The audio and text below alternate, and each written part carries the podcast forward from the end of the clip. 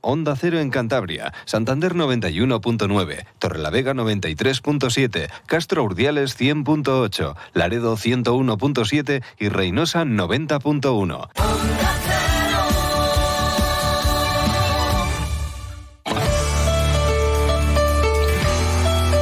Cantabria en la Onda. Deportes con Fran Diez. Onda Cero. Tiempo ya para el deporte con José Luis San Julián en la realización técnica. Bueno, para el deporte y para lo que no es deporte, que tenemos polémicas y líos varios. Por ejemplo, lo que le han hecho al Club Deportivo Ceja, una de las referencias del fútbol femenino en Cantabria, ahora que todo el mundo ondea la, la bandera del fútbol femenino después de la victoria de España en el Mundial. Pues bueno, tercera federación, categoría nacional, incluyen a un club cántabro con equipos de Madrid, de Andalucía, de Valencia o de Extremadura. Es inasumible. Esperan una solución para una competición que empieza este fin de semana. Tiene mala pinta. En fútbol, el Racing vuelve al trabajo mañana, ya con el francés Grenier entrenando. Y Quique Setién, pues que no entrenará. Le ha cogido la noticia de su destitución como técnico del Villarreal aquí en Cantabria, en Liencres. Tres puntos de 12 llevaba su equipo. Pero bueno, es ley de vida y ley del fútbol, cuando no llegan los resultados. Otra cosa es lo que le ha ocurrido al Blendio sin fin. Esto sí que es un drama, porque empieza la temporada en la Liga Sobal, ese club más modesto de la categoría, con un presupuesto incluso menor a los que tienen muchos equipos en la segunda categoría del balonmano nacional. Y pues en la semana en la que empieza la competición, el sábado reciben en la Albericia al venidor, pues les llevan a su jugador franquicia, al central argentino Nico Bono, que se va a Francia para jugar en el Cherbourg, que solamente tenido que pagar una cláusula ridícula de 10.000 euros para llevarse al central. El Ademar se llevó a su central español y han encontrado en Bono pues a un fichaje de urgencia. Ahora el Sinfín trabaja en traer a otro, que en principio pues puede ser muy bueno, pero claro, para el sábado ya no llega y tardará un tiempo en aprenderse pues todas las técnicas, estrategias que requiere pues eh, jugar ¿no? con, con, un nuevo grupo y ponerse a las órdenes de Rubén Garabaya. Lo que no le ocurre al Sinfín, pues, eh, pues eh, es difícil de ver, porque está también pendiente de los problemas que tiene el pabellón de la Albericia, que es una instalación pues muy vieja, en, en mal estado. La Liga Sobal esta temporada es, eh, es, una competición ya profesional, como es la CB de baloncesto o la primera y la segunda de fútbol, son las únicas que tenemos en España, y eso pues requiere también una serie de exigencias y de requisitos. De todo esto vamos a hablar con Servando Revuelta, el presidente del Blendio Sinfín. Servando, buenas tardes. Hola, buenas tardes. Pues drama para el club porque se os va un poco el jugador franquicia a cinco días de comenzar la, competición, cuatro ya, el, sábado en la Albericia. Bueno, es algo a lo que un club modesto como, como el nuestro está expuesto continuamente, ¿no? De hecho, tú sabes que la temporada pasada, de la temporada pasada a hoy, de más de la mitad del, del equipo emigró y cuando tienes un presupuesto que es el más pequeño de la categoría y estás en una situación como la que tienes sin fin, pues bueno, pues estás sujeto a que venga cualquier equipo y te lleve a cualquier jugador. Vamos, no, contra eso no puedes hacer nada. Sois un club trampolín, es un poco lo que ofrecéis, ¿no? Eh, jugar en, en, la élite con una ficha reducida con esa, con esa opción, ¿no? De dejarse ver. Mmm, era una cláusula muy pequeñita de 10.000 euros, porque Bono también venía de, de, la segunda categoría del balonmano español. La cláusula no vale, no vale eh, gran cosa, ya que simplemente el, el tener que fichar un jugador extranjero ahora con gastos de viaje y el transfer va a costar prácticamente eso. O sea, no es ninguna subvención para el club y, el club lo que hubiese deseado es que, este chico hubiese cumplido su año de contrato en Santander. El argentino hizo un temporadón, nominado a mejor central, jugador revelación. Estaba claro que le iban a llover ofertas, aunque él decía, tengo contrato en vigor, estoy a gusto en Santander, pero, pero esto, es, esto es así. ¿no? La lástima es que se haya producido en este momento de la pretemporada, ya a punto de comenzar la campaña bueno, es un año en el que nos va a tocar sufrir mucho, con bono y sin bono, y, y bueno, pues va, va, a ser un año deportivamente con muchas dificultades.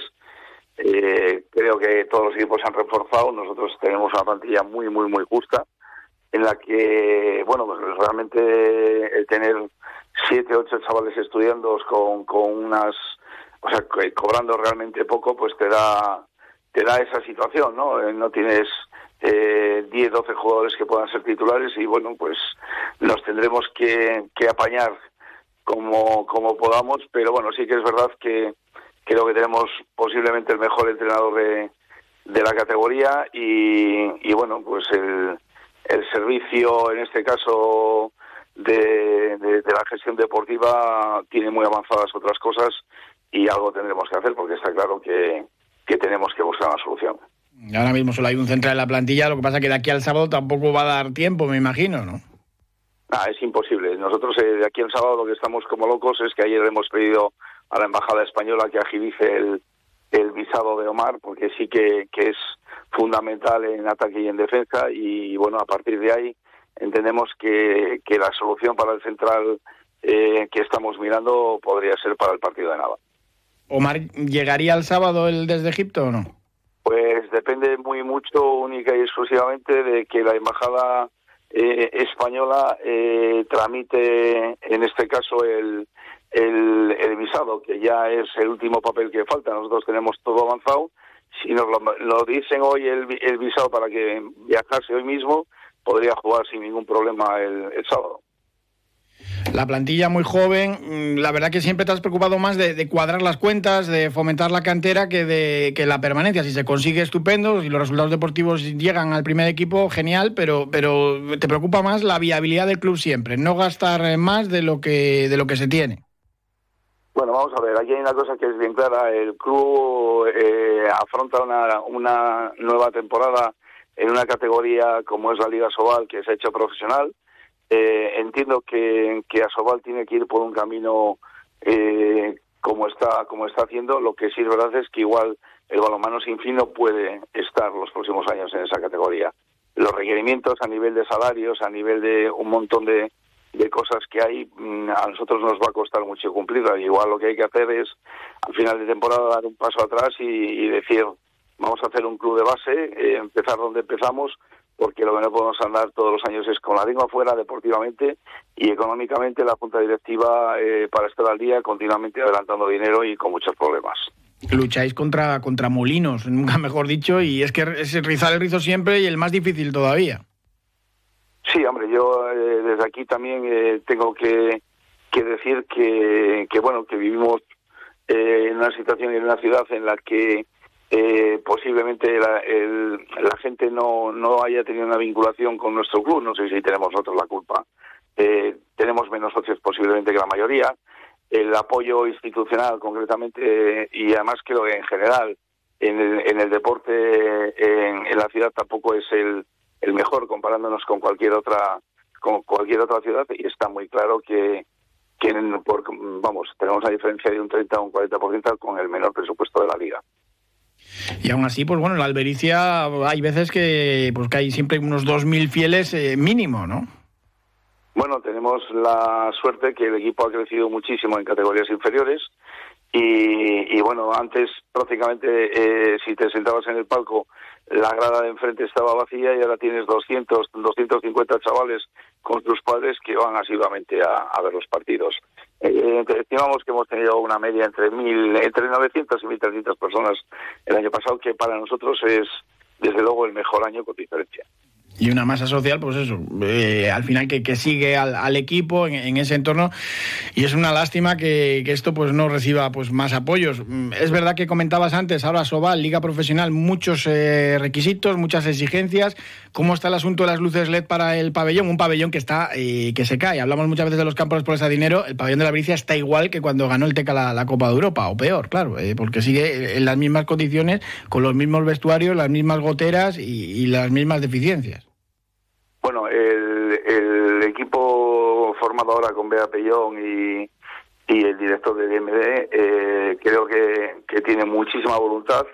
Está ya en, varias cosas eh, que, bueno, no van a estar para el comienzo de la liga, pero entiendo que de aquí a diciembre eh, podremos tener alguna cosa más, incluidos, me imagino, marcadores, a la vez que es fundamental, ya que Plenitude, el patrocinador de la liga, tiene su sede en Santander, eh, las luces LED, eh, hay un error, todo el mundo habla de, las de los LED de la pista, que lo hemos tenido que comprar la Junta Directiva, y no son las luces LED que permiten presentaciones, no lo tiene el pabellón, la megafonía.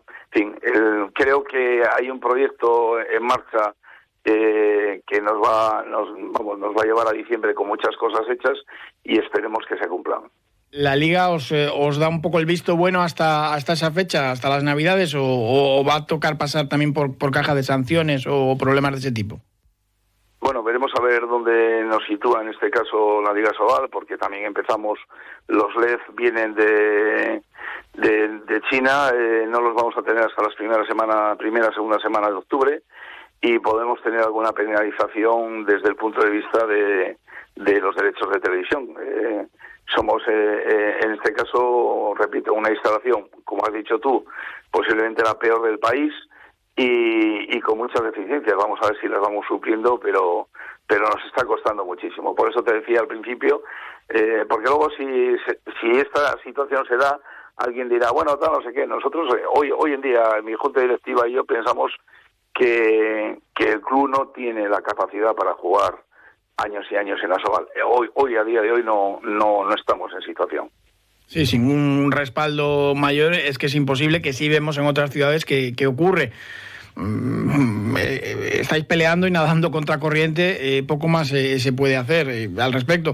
Hay gente que dice, podríais ir a jugar al, Palacio de los Deportes, pero es que eso también mm, supone un montón de, problemas. No, se puede ahora mismo ir, ni, siquiera hay fechas tampoco disponibles. Tema del Palacio de Deportes sería ubicarnos allí, también significa que que no podrían utilizarlo para un tipo de eventos como tienes, porque claro, tú no puedes montarte allí, leer todo lo que necesitas eh, para jugar en esta liga y luego decir, ahora me voy un, un partido a la Albicia, con lo que se pondría cambiarlo todo, ver qué pista habría o no, no habría, en fin. Eh, eh, eso si un día se hace, se tendría que ser definitivo y en otras, en otras circunstancias. Pues Servando Revuelta, presidente del Lendio Sin Fin, muchísimas gracias, mucho ánimo, enhorabuena por el trabajo y a ver si se van solucionando las cosas, que es muy, muy complicado. Bueno, eh, únicamente aprovechar que me llamas para decirles a todos los aficionados que el equipo, con todas las necesidades que tiene y con todos los formatos que tiene, no le vamos a dejar caer en ningún momento. De hecho, eh, si todo va bien, creemos que tendríamos un sustituto de nivel para, para Nico Bono y, en eso estamos trabajando porque lo que no vamos a hacer es defraudar. Queremos un equipo competitivo, otra cosa es que luego los resultados te den más o menos, pero que el equipo no se va a dejar caer en ningún momento. Y da gusto siempre ver a gente muy joven de Cantabria pues peleando con, los eh, más grandes en la Liga Sobal y, dándolo todo, porque ganen o pierdan, eso es gente muy joven y muy trabajadora. Y luego pues clásicos ya como, como Herrero Long, en fin, que, que el sinfín es un poco ese lema que habéis escogido, de la Albericia nunca se rinde. Bueno, es una plantilla que es muy joven, en, aunque Long la desvirtúa totalmente, porque puede ser el abuelo de alguno, pero pero bueno, en este caso, eh, el otro día hemos estado jugando varios partidos amistosos y la media de edad eh, estaría en 20 años entre Domínguez, Gustavo, eh, Aguilella, Monzón, o sea, el equipo es realmente muy joven. El chico este que hemos traído de, del Barcelona, Trincas, que, que cumple 18 años en, en noviembre, ya está dando minutos, en fin, ese es el, el único camino posible para un club como el nuestro. Muchísimas gracias, Servando, un abrazo. Venga, muchas gracias a ti, como siempre.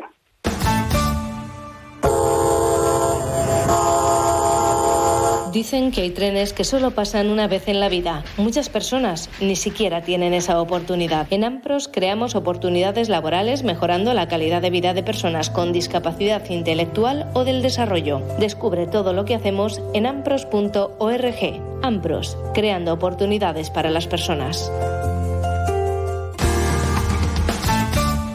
Vamos a saludar a Manu Vacas, que es el director deportivo del Club Deportivo Ceja. Manu, ¿qué tal? Buenas tardes. Hola, muy buenas tardes. ¿Hay alguna novedad sobre la problemática que os habéis encontrado con el descenso a la tercera federación femenina? ¿Os han encuadrado en un grupo imposible para un equipo cántabro con conjuntos de Madrid, Andalucía, de la Comunidad Valenciana y de Extremadura? Eso en viaje se traduce en miles y miles de euros. Es inasumible.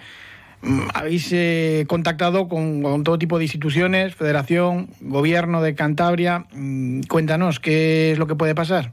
Bueno, pues desde el viernes, eh, cuando conocimos la noticia, eh, pues nos pusimos en contacto con, la Federación Española a través de un escrito, bueno, que venía a resumir básicamente lo, que también hemos denunciado públicamente, que nos parecía, vamos, una tropelía el que, que un club cántabro eh, tuviera que desplazarse a, comunidades de Andalucía, de Valencia, Extremadura, Madrid y asumiendo un, lo que todo el mundo sabe, ¿no?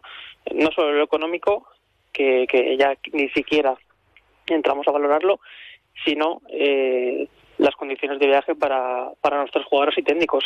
Eh, sobre todo porque, claro, eh, jugando domingo, imagínate que tienes que eh, viajar el sábado 10 horas, ¿en qué condiciones estás para, para competir al día siguiente? Y luego las vueltas, llegando de madrugada, cuando la mayoría tienen sus estudios y si no sus trabajos. Entonces nos parecía que está totalmente fuera de lugar el tener que asumir ese tipo de desplazamientos cuando creo que se puede estructurar todo de, de una forma totalmente diferente, ¿no?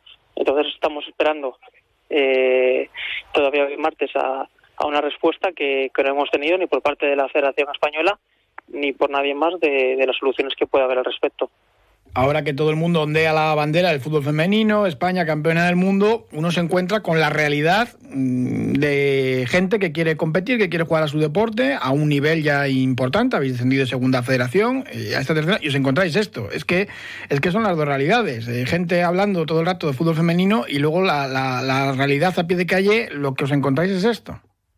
Sí, pero fíjate, eh, ¿cuánto hemos hablado desde el Mundial de, de lo deportivo?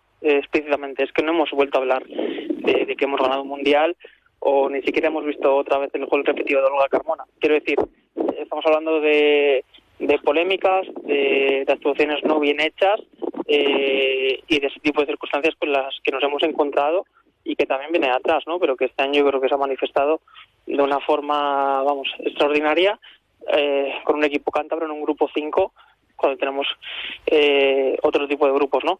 Que luego es cierto que, que cómo se cubren las vacantes y demás, eh, que está ahí, que también tenemos que decir que a nosotras en ningún momento se nos planteó la posibilidad de ir al grupo 5, porque desde luego, si nos hubieran ofrecido la plaza con esas condiciones, nunca lo hubiéramos aceptado, ¿no? Entonces, nosotras cuando el viernes vemos que, que estamos ahí, pues no, no damos crédito. Pero a lo que voy es que, que después de haber ganado un mundial en el que yo creo que es un hito importante cuando puedes aprovechar la corriente por parte de federaciones, instituciones y demás para poder lanzarlo de una manera contundente, pues al final que estemos con este tipo de cosas, lo que estamos haciendo es lastrarlo muchísimo más y que la imagen se vea totalmente eh, entorpecida por ese tipo de circunstancias. De momento habéis solicitado pues aplazar las primeras jornadas y dónde os pueden reubicar. Tampoco será tan difícil eh, hacer una estructura lógica ¿no? de estos grupos de tercera federación. Yo creo que cuando hay un malestar general y la mayoría de clubes eh, están en desacuerdo con, con, ese tipo de organización, yo creo que lo más lógico eh, es salirse quizás un poco de la norma y estructurarlo de forma en la que sea asumible y asequible, asequible para, para los clubes. Al final, creo que, que se pudiera hacer otra vez y, y rectificar. Eh, rectificar para, para eso, para que eh, hacer cosas que los clubes eh, o que les permita seguir creciendo, apostando por, por sus estructuras, apostando por, por bueno, por querer que de verdad eh, las niñas tengan las oportunidades de crecer y, y fomentar el fútbol femenino de una manera más organizada y, como te digo, asumible para, para los clubes. El problema es que, el margen es, nulo, empieza la competición este fin de semana. Sí, eso es. Eh, al final yo creo que también se aprovechan un poco con eso, con, con los tiempos. Al final, fíjate, sacan el calendario con nueve días de antelación con respecto a, la competición, aunque los clubes también estén conformes o los clubes que haya que estén conformes con, con esa estructura de grupos o calendario, pues también se tenían que haber organizado pues con más con más tiempo no entonces yo creo que lo lo que tendría que ser o por lo que nosotros hemos apostado es por un aplazamiento del inicio de la competición en busca de soluciones para para reestructurar o que nos den alguna solución particular para no tener que, que lastrar al club con, con estas situaciones, ¿no? Porque al final lo que vamos a generar es que eh, los clubes, que ya está pasando y de hecho pasa, eh, se planteen o no el poder crecer o apostar por el fútbol femenino, porque al final, sin ningún tipo de ayuda o, o teniendo que exponerte a este tipo de, de circunstancias, pues lógicamente eh, los clubes van a ir con el freno de mano echado a la hora de apostar por, por el fútbol femenino y por poder tener sus equipos en categorías nacionales. Si no hay algún tipo de solución, me imagino que el Club Deportivo Ceja, una de las referencias del fútbol femenino en Cantabria, va a tener que renunciar a, esta categoría porque es inasumible pagar autobuses a Madrid, Andalucía, Valencia o Extremadura, que bueno, cualquier oyente, alquilar un autobús un fin de semana para ir a Madrid son 2.000, 3.000 euros mínimo, eh, es inviable para una institución con, presupuestos eh, pues, pues exiguos y con jugadoras no profesionales. Nosotras eh, lo que hemos valorado es que vamos a agotar todas las soluciones y todas las vías eh, posibles para que haya una reestructuración de los grupos eh, y a partir de ahí nos situaremos en, otro escenario que es valorar el qué hacer. También, lógicamente, queremos escuchar a las jugadoras, pero sí que te puedo decir que en ningún momento ha salido encima de la mesa el, el renunciar a la categoría. porque también las circunstancias que tendríamos de estar dos años sin poder optar a categoría nacional eh, si renunciamos a la plaza a día de hoy, más el que también creo que tenemos que defender pues todo lo que tenemos por debajo y, y bueno, sinceramente que, que eso también siente un precedente para que, luego haya protocolos que o normativas que sean eh, más coherentes y más sentido común, pues tampoco nos vemos o de momento eh, con la posibilidad de renunciar. Nosotros, nuestro, nuestra preocupación a día de hoy es agotar todos los días posibles para que haya una rectificación y que a partir de aquí todos los clubes, que yo creo que es una de las claves, que los clubes también se pronuncien al respecto, pues podamos hacer fuerza para, para que haya esto una rectificación y la mejor solución para, al final, para todas. Pues a ver si la Federación Española de Fútbol se centra, que lo dudo, y aporta una solución a la tercera federación femenina y a esta situación del de Club Deportivo Ceja que, no tiene no tiene nombre, es un auténtico caos encuadrado en un grupo con, con Madrid, Andalucía, Valencia y Extremadura, con un montón de, partidos tan lejos de, de, casa. Manu Vacas, director deportivo de los Ceja, muchísimas gracias y a ver si hay una solución y hay suerte. Pues muchísimas gracias a vosotros por la oportunidad de, expresarnos y, por el apoyo también que nos dais. En septiembre nos vemos en la plaza. Miércoles 13, Luz Casal y Andrés Suárez. Jueves 14, Miguel Poveda y María Pelae. Info y entradas en laplazasantander.com y en el corte inglés. Patrocinan Ayuntamiento de Santander, Ferroluz, Alufasa. En septiembre vuelve la música a la plaza en Cantabria Infinita. Más por descubrir.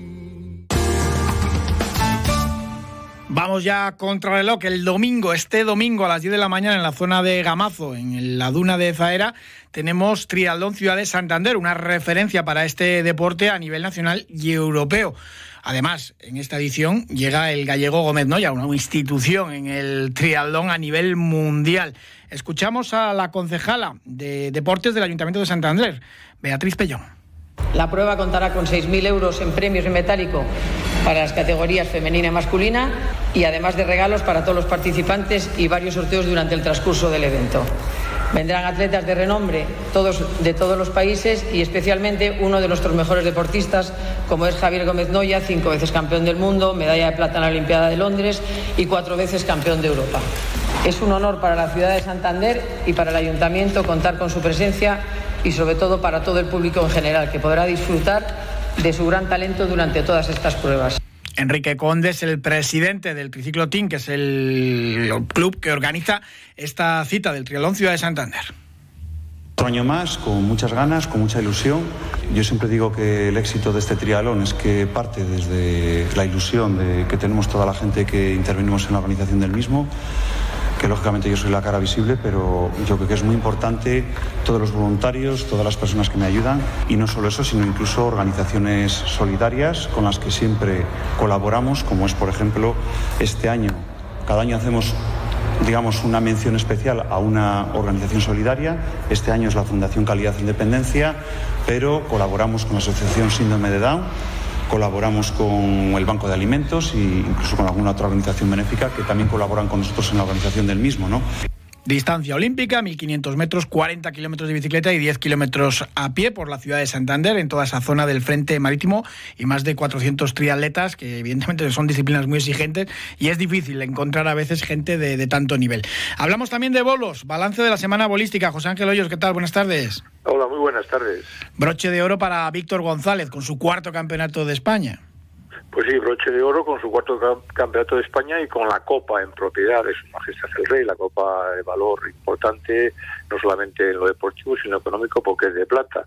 Eh, un triunfo sudado contra Oscar y otros 30 compañeros, o en este caso rivales, y una semana bolística que podemos decir que, brilló en, cuanto a la bolera, en cuanto al corro, en cuanto a la preparación de técnica de la bolera y en cuanto al público, solamente un día, como se esperaba el último día, el del Campeonato de España, eh, pusieron el cartel de, no, de entradas agotadas, pero no nos engañemos, eran mil personas, mil cien personas, eh, y hay un tema que es evidente, que es que cada vez va menos gente a los bolos. En este caso no se le puede echar la culpa a la televisión, que sí que hubo tres cadenas dándolo, hay otros otros motivos que habrá que analizar, pero lo cierto es que en esa bolera el público dio color y calor a, esa, a esa bonita semana bolística, que te digo, de 11 días y 100 horas de bolos. También mencionar que tenemos campeón de España sub-23, Néstor Villar. Pues sí, algunos piensan que cuando se acaba la semana bolística, pues los bolos se acaban. Y bueno, hombre, entramos en, la recta final en este mes de septiembre cuesta abajo, pero fijaros, eh, el viernes Víctor queda campeón de España, el sábado Salmón gana gana en entrambas aguas, el domingo Néstor Villar con 18 añitos se proclama campeón de España sub-23, eh, ayer, ayer fue Óscar el que ganó en Cosgaya, hoy Santoña, mañana Molledo, después el torneo de maestros el sábado bueno, mañana es en, en, Aníbal, aquí en Peña Castillo, Molledo, Solórzano, Santiana, el viernes el torneo de maestros, domingo San Vicente de la Barquera y las chicas hmm. su torneo de maestras y su concurso del CAO. O sea, esta semana es brutal para los que pensaban que los bolos ya se habían acabado. Nos quedan muchas cosas que contar. Gracias, José Ángel. Un abrazo. Venga, hasta luego. Y motor, que tuvimos un rally de altísimo nivel este fin de semana, ese rally al de Lloredo Cartes, con la victoria del piloto madrileño Pepe López, uno de los mejores, con Dani Sordo, que quedó quinto con, un BMW de su propiedad, de su colección, un M3. Marcelo Carbone, ¿qué tal? Buenas tardes. Buenas tardes, Fran. Y bueno, hablamos de este rally al de Lloredo, pero esta semana también tenemos que hablar mucho porque tenemos rally ya de, Grecia y el Princesa de, de Asturias. También, la verdad, va a ser un fin de semana muy, muy intenso eh, en el rally de Alfo de Llorero Cartes, la verdad, fue un espectáculo y el nivel era altísimo. Está claro que a Pepe López, aunque llevaba una temporada muy larga sin conducir desde el Sierra Morena, pues no se le ha olvidado ni mucho menos. La pena es que a pesar del buen resultado ganando el rally en Cantabria, no va a seguir de momento el Campeonato de España porque no está inscrito en el Princesa de Asturias, sin embargo sí va a correr en ese rally Villa de Telde que se había suspendido por los incendios en Canarias. Y respecto a lo que dices, efectivamente, este fin de semana, ya muy pronto, bueno, mañana terminan los reconocimientos, el jueves down y estamos de clasificación en lo que es el Princesa, porque hay que destacar que el Princesa son dos etapas, viernes y sábado. La etapa del viernes es de tierra, en unos tramos que están muy cerca, muy en el entorno de Oviedo, algunos se sorprenderán lo del viernes, pero es que el viernes es festivo en Asturias porque es el Día de la Comunidad. De tal manera que lamentablemente, a pesar del espectáculo de la tierra, solo aquellos cántabros aficionados al motor que no trabajen, o por lo menos que no trabajen eh, por, la, eh, por la mañana, porque el, rally es de mañana y tarde, pues no podrán venir a verlo. Y el sábado los tramos de asfalto también en el entorno de Oviedo. Hay una inscripción muy buena, algo más de 40 coches, varias copas de de promoción, eh, por lo tanto hay muchos títulos en juego. Y respecto a Grecia, de momento los incendios están eh, permitiendo que los entrenamientos, los reconocimientos en los tramos estén haciendo sin mayor problema, pero va a ser un rally muy, muy interesante con Dani Sordo volviendo a competir después de varios meses volviendo a competir en el Campeonato del Mundo, me refiero, porque efectivamente, como tú decías, quedó quinto en el Alfo de Lloredo.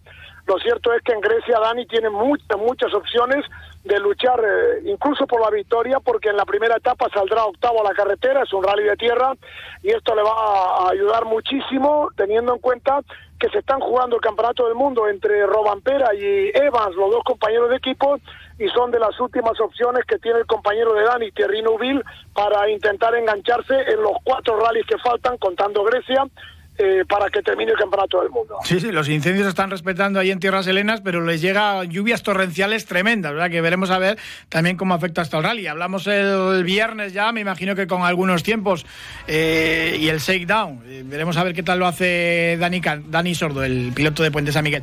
Marcelo Carbone, muchísimas gracias como siempre, un abrazo. Un abrazo hasta el viernes. Esta tarde se presenta la media maratón Bajo Paz, 36 ediciones ya, en el Oxford a las 7 y media. Tenemos en marcha la Vuelta Ciclista Cantabria Elite Sub-23, hoy con etapa en la zona de Somo. Mañana se lo contamos. Muchas gracias.